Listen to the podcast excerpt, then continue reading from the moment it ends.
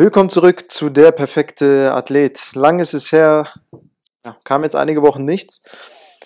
Waren äh, viel beschäftigt, ich war viel beschäftigt äh, mit dem Myofaszien-Kurs beispielsweise oder dem FT-Kurs, mit Instagram-Beiträgen.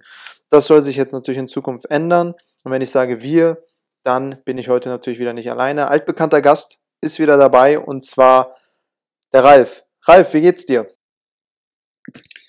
Ich danke dir für die für die Ansage. Mir geht's gut, blendend, Unwetter gut überstanden bei uns und äh, soweit alles gesund. Das ist wichtig. Sehr schön. Das freut mich zu hören.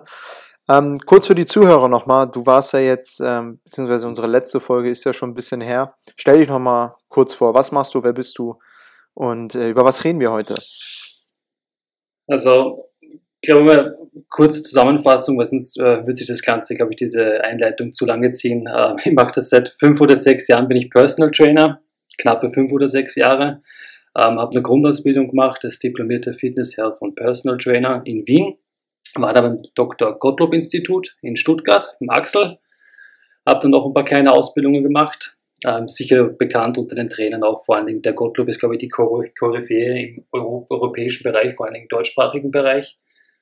Ähm, dann war ich mit Dr. Stuart McGill in Kanada, eine rückenspezifische Ausbildung gemacht, sowie Dean Somerset und Tony Gentilcore ähm, in Ljubljana, wo es ums Thema Hüfte und Schulter geht. Schreibe auch für den Pflaum Verlag ähm, Artikel für äh, Leistungslust und bin auf Podcasts vertreten, unter anderem auf deinem. und Thema heute passt genau zum perfekten Athleten. Eines der wichtigsten Themen finde ich überhaupt diese Regenerationsstrategien, welche es gibt.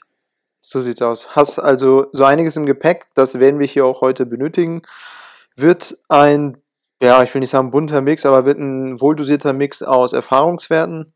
Haben ja beide auch unsere Erfahrungen mhm. im Sportbereich gemacht und Sachen, die sich dann bei uns in der Arbeit auch ja, bewährt haben.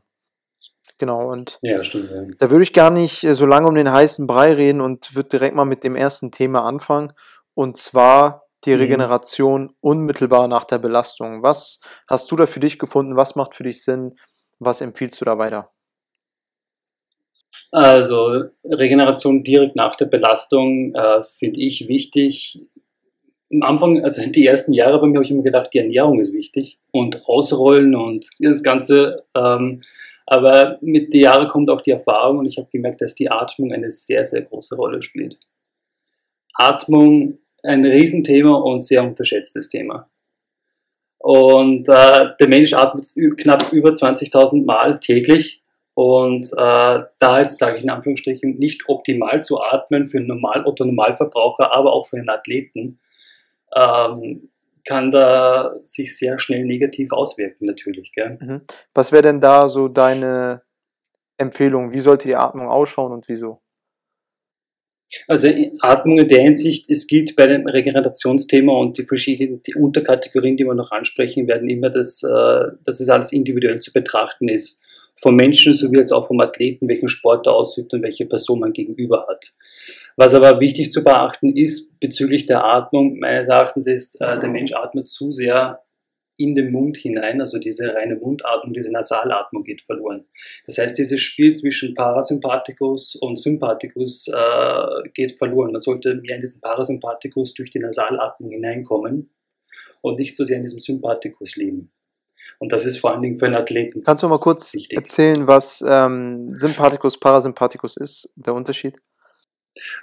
Der, ich mache es jetzt ganz bauernhaft oder bäuerisch, wie man bei uns in Österreich sagt, Parasympathikus und Sympathikus. Parasympathikus ist, ich bin gechillt, liege auf der Couch und bin entspannt. Und Sympathikus ist dieses Fight und Flight, so, wow, ja, jetzt gehen wir Action Jackson, auf geht's. Das ist der große Unterschied. Ganz genau, Fight, auf, or uh, Flight und eben Regeneration im Parasympathikus. Also genau. es geht um das Nervensystem und ähm, genau. ganz, ganz wichtiges Thema. Ich lese gerade dazu auch ein sehr, sehr interessantes Buch. Habe ich jetzt einmal durchgelesen, will ich mir ein zweites Mal durchlesen. Kann ich auch ähm, okay. jedem ans Herz legen. Hatten wir ja im Vorhinein schon ein bisschen drüber geschnackt und zwar Breath von James Nestor. Mhm. Breath oder Brief? Ja, ich meine Breath. Ist ja jetzt auch nicht so wichtig. Breath eingeben und dann äh, James Nestor der beleuchtet das Thema Atmung aus einer wissenschaftlichen Perspektive, auch da nochmal so ein Mix aus Erfahrungswerten und äh, wissenschaftlichen Experimenten. Geht einfach darum, dass sich gezeigt hat, dass wir das Nervensystem, den Zustand des Nervensystems, Sympathikus, Parasympathikus, stark über Atmung und über bestimmte Atemtechniken beeinflussen können. Ähm, der empfiehlt da jetzt mhm. beispielsweise ähm, in der einen Technik 5,5 Sekunden durch die Nase einzuatmen und 5,5 Sekunden ohne Pause wieder aus. Ähm, Puls mhm. wird geringer, Blutdruck wird geringer, es stellt sich mhm. äh, eine gewisse Entspannung ein, eine psychische Entspannung, was ja auch absolut wichtig ist, wenn es um das Thema Regeneration mhm. geht, findet nicht nur im Körper statt. Und da kann ich auch wirklich mhm. jedem, ähm, den das interessiert, auch dieses Buch ans Herz legen. Und ähm, wir hatten auch im Vorhinein über das Thema ja, chronische Erkrankung geredet und Asthma. Es hat sich in Experimenten gezeigt, mhm. dass durch eine Nasenatmung, ähm, durch eine forcierte Nasenatmung eben Besserung eingestellt haben bei chronischen Erkrankungen wie zum Beispiel mhm. Asthma. Ganz genau, der, der hat auch äh, oh. völlig verrückte Experimente gemacht, also verrückt in Anführungsstrichen, klingt wirklich ähm, ja, sehr, sehr dubios. Da waren Leute, die haben beispielsweise geschnarcht, hatten chronische Erkrankungen und die haben dann beispielsweise so einen Klebestreifen auf den Mund gelegt, während sie geschlafen haben, um eben die Nasenatmung mhm. zu forcieren. Klar sind die anfangs ähm, nachts ein paar Mal aufgestanden, aber durch ein gewisses Training und auch tagsüber die Nasenatmung zu forcieren, ähm, haben sich dann Besserungen eingestellt. Also da auf jeden Fall ein sehr, sehr interessantes Thema. Ja, ich kann es von meiner Seite auch nur bestätigen, vor allen Dingen dieses Jahr war bei uns im Salzkammergut in Österreich die Blütezeit extrem und ich bin ja selbst Asthmatiker und Allergiker und Asthma hat mich dieses Jahr wirklich wieder mal stark getroffen und ich hatte Jahre zuvor Ruhe mhm. und ich habe meine Atemübungen gemacht. Also ich habe da wirklich dezidiert auf die Atmung versucht zu kontrollieren, runterzukommen ähm, und auch diese 360 Grad Atmung hineinzubekommen ähm, und mein Asthma ist um Eck besser geworden. Mein Spray musste ich nur noch alle vier Tage benutzen, einmal maximal. Also es macht extrem viel aus. Absolut. Und wenn sich jetzt der ein oder andere oder die ein oder andere fragt, ja, okay, was macht das für einen Unterschied? Über den Mund nehme ich doch mehr Luft auf. Ja, aber über die Nase wird Luft gefiltert, über die Nasenhaare beispielsweise. Das geschieht über den Mund genau. nicht. Dann nehmen wir alles Mögliche an ähm, Sachen in der Luft mit rein. Gerade jetzt, wenn wir städtisch leben, ist da auch äh, ziemlich viel Dreck ja. in der Luft und insofern ähm, muss nicht immer ja. rehabilitativ sein, kann auch prophylaktisch angewendet werden. Also Nasenatmung, sehr, sehr wichtig. Ah ja, und noch ein, ähm, jetzt kein Fun Fact, sondern nochmal interessant zu wissen, hatte ich letztens mal auf Insta gepostet. Ist ein ziemlich altes Experiment und da hat sich wirklich strukturell was bei ähm, Affen verändert. Da wurde äh, Nasenatmung mit einer Mundatmung verglichen und strukturell äh, Kieferform hat sich verändert, äh, Form der Lippen, hm. Äh, Respiratory Efficiency, also ähm, Atmungseffizienz hat sich verändert. Ja. Also ein Riesenthema, bin da jetzt auch noch kein absoluter Experte drin, kann ich aber jedem mal empfehlen, ähm, das Buch sich mal anzuschaffen und sich mit dem Thema zu beschäftigen. Ist auf jeden Fall sehr, sehr wichtig. Was ich auf jeden Fall eben da an dem Punkt noch hinzufügen möchte, weil du gemeint hast, die Nase filtert alles oder ist eigentlich das Filtersystem, was das betrifft. Äh, nicht nur, sie filtert nicht nur auch sehr die ganzen Stoffe oder das Zeug, was herumfliegt da in der ganzen Welt, sondern auch äh, die Wärme und die Kälte beeinflusst. Genau. Das Ganze natürlich auch. Wenn ich durch den Mund einatme, atme ich die Kälte ein und das schockt das System und ich bin dann wieder von einem äh, Parasympathikus in einen Sympathikus, weil das System sich denkt, oh mein Gott, Kälte. Und die Nase reguliert das praktisch und nimmt es wieder auf. Ja. Richtig, das hatte ich in dem Buch tatsächlich noch gar nicht, oder? Ja doch, da wurde mal Thermoregulation angeführt, aber jetzt, wo du es nochmal so beleuchtest, noch ein anderer Grund quasi, ja. ne? Sehr schön. Genau, ja. Was, also zusätzliche. Was ja. ich sehr gerne noch nach dem Sport mache, gerade wenn es dann so Belastungen sind wie im Spielsport oder wenn ich mal laufen gegangen bin, Gewicht überprüfen. Wenn ich beispielsweise vor mhm. der Belastung 75 äh, Kilogramm wiege, ähm, okay, mittlerweile mhm. wiege ich ein bisschen mehr, aber 75 Kilogramm beispielsweise und nach der Belastung, wenn ich jetzt nicht unbedingt ähm, groß auf Klo war oder viel gegessen habe, wiege ich äh, 74 oder 73,5 oder ähnliches, dann weiß ich, aha, okay, mhm. mein Wasserhaushalt hat sich verändert. Über den Schweiß habe ich Elektrolyte Correct. verloren, habe ich Wasser verloren und dann Mhm. Ähm, klar, nicht auf einmal, aber so eine gewissen, was ich immer empfehle, 200, 250 äh, Milliliter ähm, Portionsmengen Wasser wieder zuzuführen, um den Wasserhaushalt auszugleichen. Ja. Und dann noch Elektrolyte, Magnesium, Kalium und ähnliches zuzuführen, ist ähm, ja eine wichtige Regenerationsstrategie, habe ich die Erfahrung gemacht. Und ähm, das ist auch etwas, wo ich mit meinen Athleten auf jeden Fall darauf achte. Absolut, ja. Der Glykogenspeicher eben, genau, der was dann eben depleted, also runterfährt und den man wieder auffüllen muss, eben für die Regeneration. Sehr wichtig ist natürlich, ja. Sehr Mhm. gut.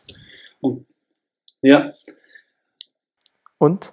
was ich glaube ich noch ansprechen möchte bezüglich, wenn ich nur kurz unterbrechen darf, Ercan, ist, äh, wenn wir das Thema ähm, der perfekte Athlet und eben Regenerationsstrategien ansprechen und wenn jetzt einige Athleten diesen Podcast hören, glaube ich, ist es auch wichtig zu sagen, dass viele Athleten vergessen, dass sie in allererster Linie Mensch sind und als zweiter, als zweites Athlet. Sehr schön.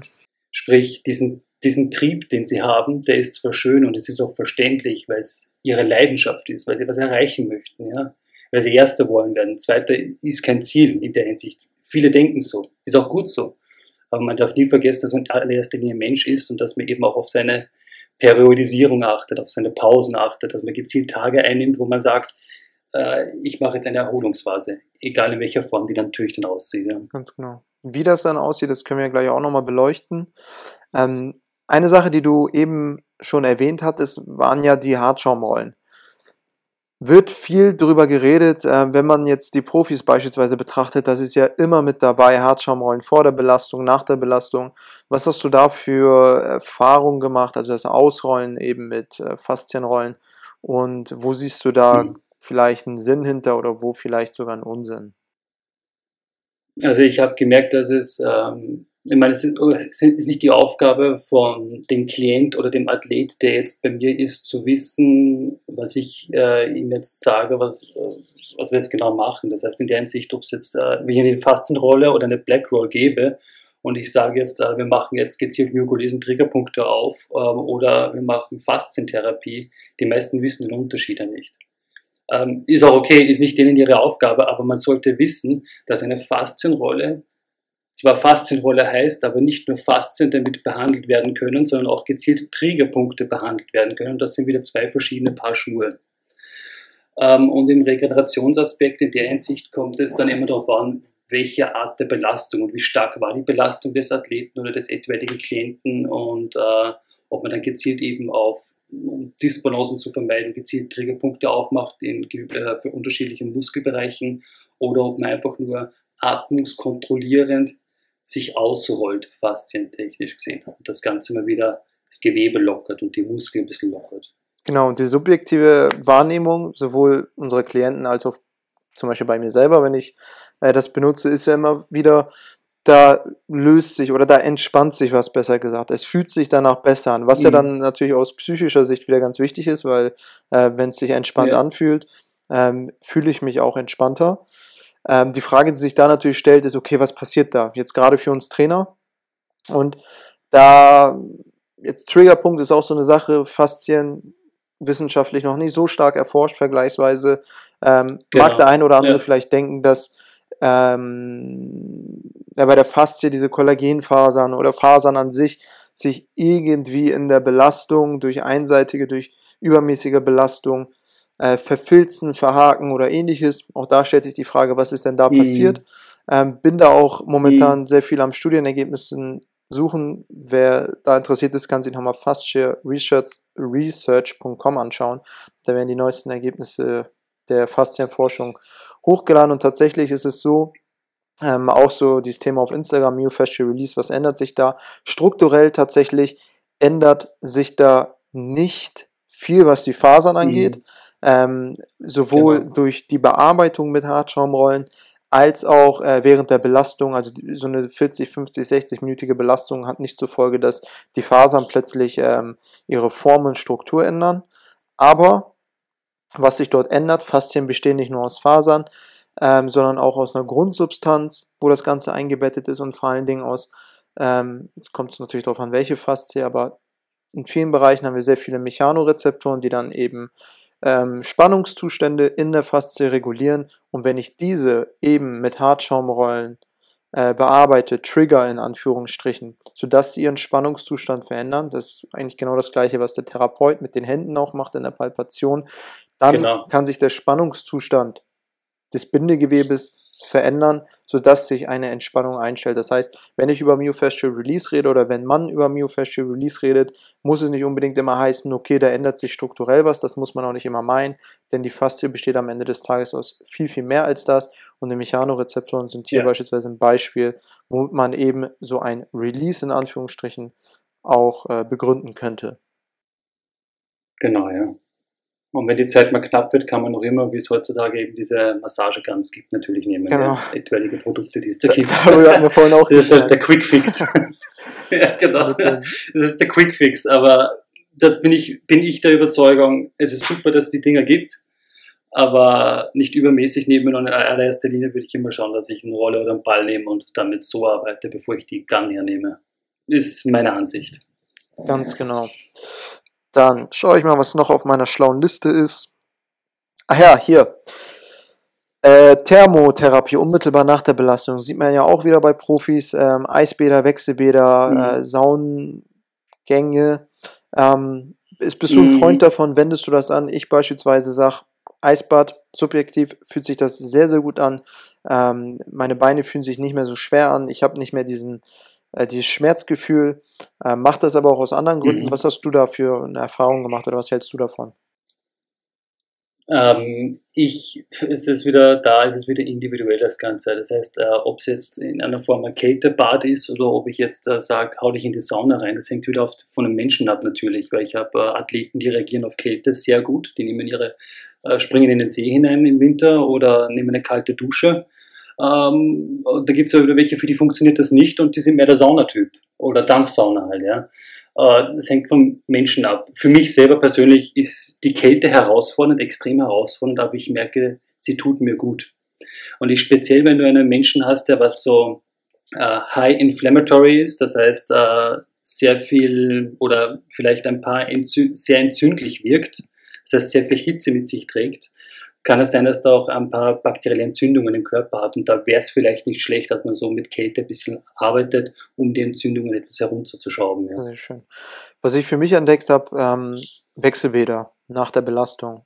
Kalt-Warm-Therapie, ja. einfach unter dem Aspekt Kälte ziehen sich die Gefäße zusammen, die Blutgefäße, Wärme weiten sich die Gefäße wieder aus, dass ich da diesen Pumpeffekt habe, dass ich da eine zirkulationsfördernde oder durchblutungsfördernde äh, Maßnahme habe, weil Gewebe lebt davon, sich ständig zu regenerieren, auf- und abzubauen, Abfallstoffe mhm. raus, neue Nährstoffe rein, ähm, weil im Training bauen wir ja in dem Sinne Gewebe ab. Das Gewebe zerstört sich ja, wenn wir jetzt beispielsweise über muskuläres Gewebe reden.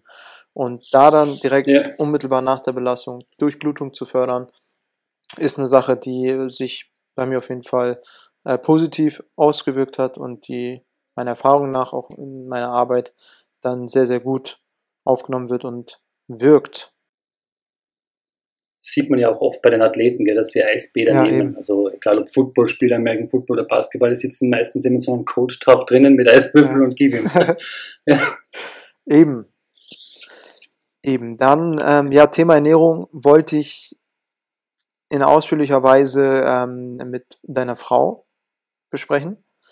Ja. Äh, können wir da mhm. auch sehr, sehr ja, ausführlich besprechen. Hier würde ich gerne einfach nur ein, zwei Punkte noch äh, mit anführen, die du gerne ergänzen kannst. Wie gesagt, unmittelbar nach der mhm. Belastung Gewicht überprüfen, Wasserhaushalt, Elektrolyte ähm, und dann auch natürlich schauen, dass ich natürlich auch abhängig von der Belastung Makronährstoffe reinbekomme. Proteine, Kohlenhydrate, ähm, auch Fette, je nachdem welcher Bedarf besteht. Die Ernährung spielt auf jeden Fall eine mhm. sehr, sehr wichtige Rolle. Und was Vladi, äh, Fitnesslehrer Vlad, letztens auch gepostet hat, Studienergebnis war das, glaube ich, ist äh, ein, zwei Monate, glaube ich, her, dass Marathonläufer einen sehr, sehr hohen äh, Proteinbedarf haben. Das äh, war mir so gar nicht bewusst. Hm, okay, das habe ich auch nicht. Okay, dann muss man noch anschauen. Genau, war auch ein sehr interessantes Thema. Also da auf jeden Fall sich auch nicht gehen lassen, sondern die Ernährung spielt ja natürlich eine sehr, sehr wichtige Rolle. Aber Näheres würde ich gerne dann äh, mit deiner Frau besprechen, weil die ist ja absolute Experte. Ja, kein Thema. Da drin. Was Ernährung betrifft. Ganz ja, genau. absolut. Da bin ich mal gespannt, was da so, was ich da so Neues lernen kann. Ja, für mich ist auch praktisch. Brauche nur hingehen, wenn ich irgendwelche Probleme habe oder sage, hey, ich brauche jetzt einen Plan für mich. Top. Zack, bumm, erledigt. Top. Ideal. Ja, kannst du auch direkt einbauen, ne? Bei der Betreuung von äh, Klienten. So ist das auch bei uns genau richtig. Ja, wunderbar. Wunderbar. Dann, Das heißt, ja, ein Punkt, was wir noch hätten bei uns ist, glaube ich, der Schlaf ist. Ja. Äh, Ich glaube, zur Atmung ist Schlaf einfach, es ist ein, der, die Fundamente eigentlich, glaube ich, ist Atmung und Schlaf, gell? was Regenerationsstrategie habe ich hier jetzt auch auf meiner Liste, hätte ich als nächstes angeführt. Kannst du vielleicht mal ausführen, was, was findest du da beim Schlaf wichtig? Wieso ist das wichtig? Und hast du da irgendwelche ja, Rituale in Anführungsstrichen, die du dort immer wieder ähm, durchführst? Naja, es gibt ja verschiedene Schlafzyklen, die der Menschheit unterläuft. Ähm, und die Schlafzyklen werden halt genutzt, um verschiedene Reparaturmechanismen zu aktivieren, sei es für die Psyche oder für die Muskulatur. Das entscheidet dann praktisch der Körper im Schlaf an sich. Ähm, diese Schlafzyklen, also es gibt diese REM-Phasen, werden die genannt. Tiefschlaf war das, glaube ich, ne? Ah, das, ja, genau. Also es gibt diese Non-REM-Phasen und die REM-Phase an sich. Die REM-Phase ist der Traumschlaf. REM steht für Rapid Eye Movement. Und diese Non-REM-Phase besteht aus drei Stadien. Das heißt, das eine ist die Einschlafphase, die leichtere, der leichtere Schlaf, dann kommt der Tiefschlaf und dann kommt diese eigentliche REM-Phase, das ist der Traumschlaf. Ähm, diese ganzen Phasen an sich ähm, ist eigentlich, kann man so nehmen, je weiter die Phase fortschreitet, desto entspannter wird der Körper, desto mehr entspannen sich die Muskeln. Und man von diesen äh, Sch- Schlafzyklen, die was man da hat, äh, die dauern ungefähr 90 Minuten und wird pro Nacht circa vier bis fünf Mal durchlaufen, das Ganze. Und wie eben schon erwähnt, sehr, sehr wichtig äh, für die Regeneration des Muskels, für die Psyche und und und. Ja. Absolut. Ist auch ein Riesenthema, wo ich immer darauf achte beim Schlaf. Einerseits die Qualität, was du jetzt schon angerissen hast, andererseits die Dauer. Da muss man natürlich auch äh, Mhm. schauen, was für eine Dauer ähm, oder womit jeder selber am besten fährt, mit welcher Dauer, ob es jetzt sieben oder acht Genau. Stunden sind. Und dann natürlich auch die Qualität. Ähm, Mhm. wie sind die Schlafphasen? Bin ich in der Lage, nachts wirklich ähm, qualitativ hochwertig zu schlafen oder werde ich immer wieder aufgeweckt? Beispielsweise durch externe Einflüsse oder wenn beispielsweise meine Atmung, ähm, jetzt wieder das Thema Atmung, wenn meine Atmung problematisch ist, dass ich dort irgendwie Luftnot bekomme, weil eben Obstructions, also irgendwelche Verstopfungen in den Atem, Atemwegen da sind. Da nochmal drauf ja, vielleicht achten. Mittlerweile kann man ja, glaube Mhm. ich, sogar, ich weiß nicht, ob diese Handy-Apps da besonders viel nützen, irgendwie die Schlafphasen überwachen. Was ich kenne, meine Mom macht das beispielsweise. Meine Frau macht genau, meine das. Mom macht das beispielsweise nicht mit der App, aber die war zum Beispiel auch in einer Klinik, wo die eben ihre Schlafphasen äh, überwachen lassen hat. Und da hat sich dann herausgestellt, es Ja. kommen einfach Phasen in der Nacht, wo sie gar keine Luft bekommt, dann kurzzeitig eben in der Nacht geweckt wird und Hm. komplett aus dieser Tiefschlafphase rauskommt und damit sich eben auch solche regenerativen Prozesse ähm, negativ beeinflussen. Ne? Ja. Genau. Und da gibt es ja noch die Sache von Powernaps halt. gell? Ja, Also, dass man sich untertags dann mal kurz hinlegt. Aber diese Powernaps, da sieht man immer so viele Memes kursieren oder Leute, die reden, ja, ich habe einen Powernap gemacht, der war drei Stunden lang. Ich so, was?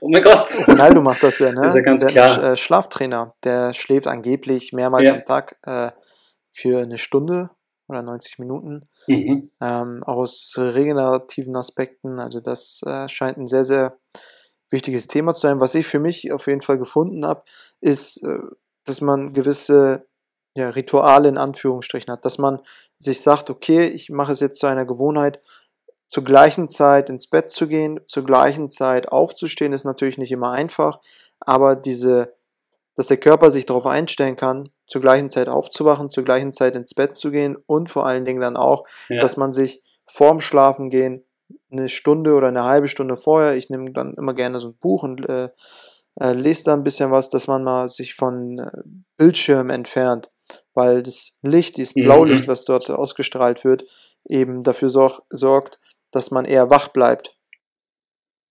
Absolut. Ja, deshalb bin ich auch kein Freund von Fernseher im Schlafzimmer und Ja. solche Sachen. Also Absolut. überhaupt nicht. Vor allem, und auch, ich glaube, der Aspekt, äh, wenn du das Ritual gemeint hast, beim Schlafen gehen und einen guten Schlaf zu haben, ist es auch wichtig, auf die Ernährung dann wieder zu Eben. achten, dass man halt nicht zu fettig oder zu viel isst, dass es zu heftig im Magen liegt, weil sonst der Verarbeitungsprozess im Magen zu lange ist und dann ist der Schlaf auch für die Hund. Das ist einfach so. Genau, ja. also sehr viele Faktoren, die da mit reinspielen. Ne? Ja, absolut. Sehr gut, dann habe ich hier noch ähm, zwei Punkte. Fällt dir jetzt äh, sonst noch ein Punkt ein, den wir vorziehen? Äh, na, von meiner Seite her nicht. Gut. Was hast du noch auf deiner Liste? Äh, ist auch wieder mit Atmung äh, das Thema Meditation. Äh, weniger aus einer spirituellen mhm. Perspektive, als vielmehr wieder aus dieser Perspektive Sympathikus, Parasympathikus. Ähm, mhm. Schau mal, also ich möchte mich natürlich äh, auf physischer Ebene regenerieren. Das Gewebe soll sich regenerieren, Parasympathikus, und psychisch gesehen möchte ich ja auch vom Gefühl her mich regenerieren. Wenn ich die ganze Zeit gestresst bin, dann gehe ich wieder in den Sympathikus rein, dann ähm, fühle ich mich auch nicht besonders regeneriert, aber mein Körper regeneriert sich dann auch nicht besonders gut. Und was ich über die Meditation ja. entdeckt habe, ist, es ist ja nichts anderes als Konzentration auf eine Tätigkeit. In dem Moment Konzentration mhm. an die Atmung. Man versucht, seine Gedanken ja klar wahrzunehmen, aber in einen Punkt zu kommen, wo man sich dann wirklich nur auf die Atmung konzentriert und Gedanken ausblendet. Und wenn ich jetzt aus verschiedensten Gründen negative Gedanken haben sollte, Trennung, Finanzamt, Stress, kann alles Mögliche sein, dann ähm, bin ich natürlich wieder in einem Zustand Angriff, Flucht. So komisch das klingt, sind halt rudimentäre Mechanismen. Wenn ich dann in so einem Zustand bin, dann beeinflusst das ja natürlich, jetzt mit dem, was wir gesagt haben, die Regeneration. Ich bin die ganze Zeit in dieser Angriff-Flucht-Modus, regenerative Prozesse werden gehemmt. Ja. Und wenn ich durch Meditation in der Lage bin, einerseits ähm, meine Gedanken zu kontrollieren, andererseits meine Atmung dementsprechend wahrzunehmen, zu schulen, zu kontrollieren, dann stellt sich eben eine Einstellung ein über das Nervensystem, wo ich eher in den Parasympathikus komme und das hat dann zur Folge, dass ich mich sowohl physisch als auch psychisch entspanne. Hm. Ja, ist äh, sehr, sehr wichtig. Ja. Also Meditation an sich, selbst von meiner Seite auch gelernt und gemacht, hat mir auch persönlich sehr geholfen, den Fokus auch wieder zu erlangen. Das heißt, eben wie du auch jetzt gerade gesagt hast, wenn sehr viele Einflüsse auf einen Athleten treffen oder auf einen Otto-Normalverbraucher Menschen treffen, äh, eben heutzutage dieser Stresswelt, in die wir leben, da wieder den Fokus zu finden, ist nicht einfach. Und da als Regenerationsstrategie, um den Fokus auch wieder zu erlangen, um auf sich als ein Ziel zu konzentrieren zu können, ist, kann Meditation sehr hilfreich sein. Ja. Absolut. Und das muss ja nicht mal jetzt irgendwie so eine Sache sein, was Menschen sich darunter vorstellen, die jetzt gar keine Berührungspunkte damit haben. Ist ja häufig, dass man dann irgendwie Om macht oder in Kerzenlicht ja. eingehüllt ist und dann plötzlich eine, nach einer Erleuchtung strebt oder sonst was. Das ist äh, natürlich, das kann eine Art der Meditation sein, so wie es die Mönche machen, aber im Grunde genommen ist es nichts anderes als Konzentration, Gedanken ausblenden und das kann man wirklich immer überall machen, ob man jetzt in der Bahn ist ob man jetzt äh, zu Hause ist, aufwacht oder kurz davor ist, äh, ins Bett zu gehen. Ja. Und man muss auch nicht direkt irgendwie die Messlatte voll hochsetzen und sagen, ich werde jetzt 30 Minuten oder eine Stunde oder ähnliches ähm, dort auf dem Boden sitzen, im Schneidersitz und äh, mein nee. meditieren. Ich habe ja. auch beispielsweise ganz früh oder ganz leicht angefangen mit einigen Minuten, drei, vier Minuten. Und dann nimmt man auch am Anfang mal, wie stark man oder wie schnell man abgelenkt wird von den kleinsten Sachen, externe mhm. Sachen, Gedanken und sich da dann Stück für Stück drin zu trainieren, sich zu fokussieren, aber auch dann äh, die Atmung zu kontrollieren und dann auch zeitlich fünf Minuten, dann mal sieben, dann mal zehn, das bringt wirklich schon viel. Ja, und das ist nicht einfach, wie du eben gerade gesagt hast, äh, sich nicht ablenken zu lassen und das zu trainieren, das ist eine andere Art von Training. Das ist nicht nur Faszienrollen oder bewegt die Langhantelstange hier und da, sondern das ist daher ist das ist nicht einfach. Ja. Es gibt auch sehr viele Athleten äh, in meinem Umkreis, die was extra einen Mentaltrainer engagiert haben. Das heißt, der was auf sie abgestimmt praktisch äh, ja, ein Programm laufen hat, laufen lässt, wo der Athlet sich dann, bevor er seinen Sport ausübt, 15, 20 Minuten oder eine halbe Stunde vorher sich das anhört und dann praktisch rausgeht und Gas gibt. Und das ist dann auch eben eine Art der Meditation oder der Fokussierung in der Hinsicht, was für die Regeneration auch wichtig ist. Ja. Ganz genau. Also Psyche ist ja auf jeden Fall ein sehr, sehr wichtiges, wichtiges Thema. So, das letzte, mhm. was ich hier noch habe, ist das Thema aktive Regeneration. Dass ich mich aktiv betätige, um die Regeneration zu fördern. Das mache ich beispielsweise oder habe ich früher vor allen Dingen gemacht, wenn es dann, wo ich noch im Spielsport aktiv war, wenn es dann hieß, okay, Männer, jetzt die Vorbereitung, äh, wir trainieren jetzt zehnmal die Woche, äh, das ist das Programm. Mhm. Klar, äh, im Amateursport ist es natürlich noch so ein Ding, dass man versucht, äh, viel in kurzer Zeit zu machen, was auch nicht sehr positiv ist. Aber wir konzentrieren uns mal jetzt nur auf die Tatsache, okay, wir müssen damit machen. Äh, wie können wir das Beste aus Ja. der Regeneration rausholen?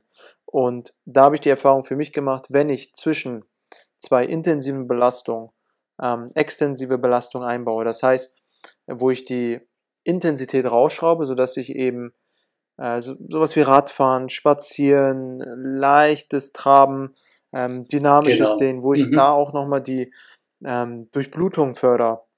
Das sind Sachen, wo ich dann für mich die Erfahrung gemacht habe, okay, das hilft mir echt viel, um dann in der nächsten Einheit frischer zu sein, um dann regenerierter zu sein, um dort dann auch nicht nur bessere Leistung zu bringen, aber vor allen Dingen meinen Körper nicht zu übermüden. Ist ja auch ein ganz wichtiger Aspekt, was die Mhm. Regeneration angeht und damit dann auch die Verletzungsgefahr zu minimieren. Ja, da, blei- da blase ich in dem gleichen Horn wie du. Genau. Das sehe ich genauso und mache ich auch genauso, ja. Es ist wirklich so. Ja. Und mein Liebling ist noch immer spazieren gehen, leichtes Ja. Spazieren gehen oder ein bisschen Radfahren, das halt dann dementsprechend angepasst an äh, Heartrate natürlich, an einem etwaigen individuellen Menschen oder Athleten, mit dem man halt hat. Genau, ähm, da kann man das meiste rausholen. Ist besser, als nur auf der Couch herumzuhängen. Ja. Ja, Auf jeden Fall. das, das stimmt. Das stimmt auf jeden Fall. Und auch, ähm, ja, jetzt nochmal auf psychischer Ebene, gerade wenn man dann wirklich sehr, sehr besessen ist von seiner Sportart und ähm, sehr motiviert ist, unbedingt was erreichen möchte, ist ja absolut verständlich, ist ja auch erstmal nichts Schlechtes. Aber dass man dann auch ein Mhm. Gleichgewicht findet, dass man auch mal Aktivitäten einbaut, eben im Sinne der psychischen Regeneration, wo man Mhm. sich auch mal ablenkt. Ähm, Ja. Genau, dass man sich nicht zu fest reinbeißt, wenn man dann zu viel erwartet. Also die Erfahrung musste ich auch leider machen. Ähm, genau, dass Ja. man dann sich Zeit nimmt für Freunde, Familie, auch mal Sachen macht, die nicht unbedingt was mit dem Sport zu tun haben. Ähm, genau, ist auch ganz, ganz, ganz erfrischend und gut für Ja, das, ja, das sind wir wieder bei dem, was ich eben am Anfang meinte, dass egal wer, ob Athlet oder vor allen Dingen bei Athleten halt, ähm, du bist in allererster Linie immer Mensch Ja. und dann bist du das, was du ausübst. Und das ist halt wichtig, ja. So Das darf man nicht vergessen. Wunderbar. Hast du noch was, Ralf? Ein Punkt? Eigentlich nicht. Ne? Also wir haben ja durch die Bank eigentlich alles gut besprochen, wir zwei, denke ich, ja. ja. War einiges Wir sind dabei. jetzt auch nicht zu tief in die Themen eingegangen, das hätte natürlich den Rahmen gesprengt, aber so Nee. unsere Erfahrungswerte und Tipps mal so ein bisschen zu beleuchten und anzureißen. Ich denke, das kann dem einen und anderen oder der einen oder anderen ZuhörerInnen natürlich auch hier zugutekommen. Dann würde ich das Ganze auch nochmal kurz zusammenfassen. Die Tipps, die wir hier jetzt äh, angeführt haben, das Ganze gediegen zum Abschluss bringen. Also, womit haben wir Mhm. angefangen? Klar, direkt äh, unmittelbar nach der Belastung überprüfen, wie ist Wasserhaushalt. Wiege ich weniger, Wasserhaushalt wieder aufstocken, auf Elektrolyte achten, allgemein auf die Ernährung achten, Sportart abhängig, mehr Kohlenhydrate, mehr Proteine, mehr Fette, da auf jeden Fall darauf achten. Hartschaumrollennutzung im Sinne der psychischen Entspannung, gewisse Mechanorezeptoren in dem Gewebe ansprechen, um den Spannungszustand zu verändern. Dann haben wir noch äh, gesagt, Mhm. dass wir Thermoregeneration anwenden können über Eisbäder, Wechselbäder, Saungänge. Muss natürlich jeder auch für sich selbst Mhm. ähm, was finden, womit äh, jemand am besten fährt, wie da auch wieder das subjektive Empfinden ist. Immer unter der Prämisse, wir wollen Genau. Durchblutung fördern, wenn es um die Thermoregeneration geht. Dann haben wir noch das Thema Massagen, Hartschaumrollen. Ähm, ja, schon ja, angerissen. Genau, das hatte ich ja eben schon gesagt. Dann Atmung ein Riesenthema, sowohl beim Schlaf, vor dem Schlaf, Thema Meditation, Gedanken kontrollieren, Gedanken oder kontrollieren klingt so ein bisschen krass, aber Gedanken fokussieren Ja. und äh, Parasympathikus äh, Ja. dort verstärkt aktivieren, extensive Belastung, Thema aktive Regeneration, Spazieren, ähm, leichte Belastung wie Radfahren machen, auch mal andere Aktivitäten und zu guter Letzt dann, wenn der Tag zu Ende geht, Schlaf. Bau dir feste Routinen ein, achte auf die Dauer und auf die Qualität von deinem Schlaf. Ähm, bei mir ist es zum Beispiel so, auch nochmal kurz hier angeführt, muss komplett dunkel sein, frisch belüftetes Zimmer. Ich reiße auch gerne mein Fenster auf, damit es ein bisschen kühler wird. Und ähm, versuche da eben Abstand zu nehmen, eine halbe Stunde, eine Stunde, bevor ich schlafen gehe von Bildschirm, vom Blaulicht und nehme mir dann lieber ein bisschen Zeit für Yoga, Meditation, Dehnungsübungen oder eben ähm, ja, ein Buch in die Hand. Mhm. Soweit habe ich dann, denke ich mal, alles erwähnt, oder? Perfekt, ja. ja perfekt, Ralf. War ja doch ein, ist ja doch ein großes ja, Thema. Absolut. Also man könnte sicher, glaube ich, noch Stunden da dranhängen. Vor allen Dingen jedes Thema. Aber ja. ja, ich denke aber so als Allround-Überblick äh, und Erfahrungswerten war das erstmal ganz in Ordnung. Ich denke, da haben wir einiges mitgeben können und vielleicht auch mal ein paar Themen anreißen können, die vielleicht so gar nicht auf dem Schirm waren, wie zum Beispiel Atmung. Ja. Sehr gut, genau. Ralf. Dann danke ich dir für deine Zeit, danke ich dir für deine wertvollen Erfahrungswerte, die du hier heute mitgegeben hast.